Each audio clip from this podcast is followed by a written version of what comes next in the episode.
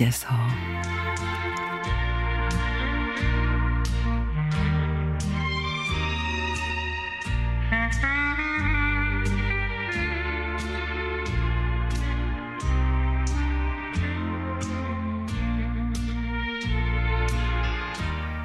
갈색 나무 대문을 여니 삐걱 오래된 나무 대문은 기이한 소리를 냅니다. 낡은 기와지붕은 검은 차광막에 둘러싸여 내려앉은 지 오래 금방이라도 바스러질 것 같습니다. 수도 옆에 장독대 위엔 빈 용기 몇 개가 놔뒹굴고 마당 한쪽 작은 화단엔 덩굴 식물이 그물망 사이 봄 햇살에 깜빡 졸고 있습니다.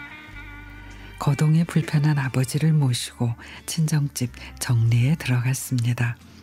어머니의 유품 정리. 마당에서 두옥한 아래 한낮에 두어둔 부엌. 오후의 햇살이 잠깐 머물다 가버리는 텐마루. 추운 겨울 동장군의 기세를 온몸으로 막아내며 환기구 역할까지 도맡아 했던 방문은 문살만 앙상하게 남긴 채 쓸쓸하기만 합니다.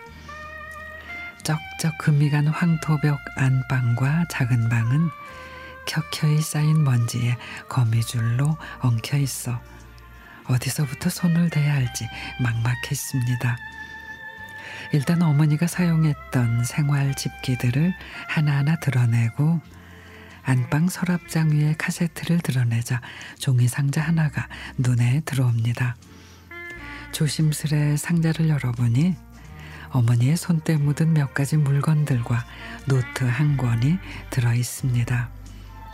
삐뚤빼뚤 연필로 눌러 쓴 자식들의 이름, 생일, 전화번호, 친척들과 지인들의 결혼 날짜도 기록돼 있습니다.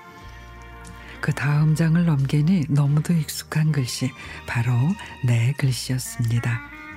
60에 저 세상에서 날 데리러 오거든 아직은 젊어서 못 간다고 전해라.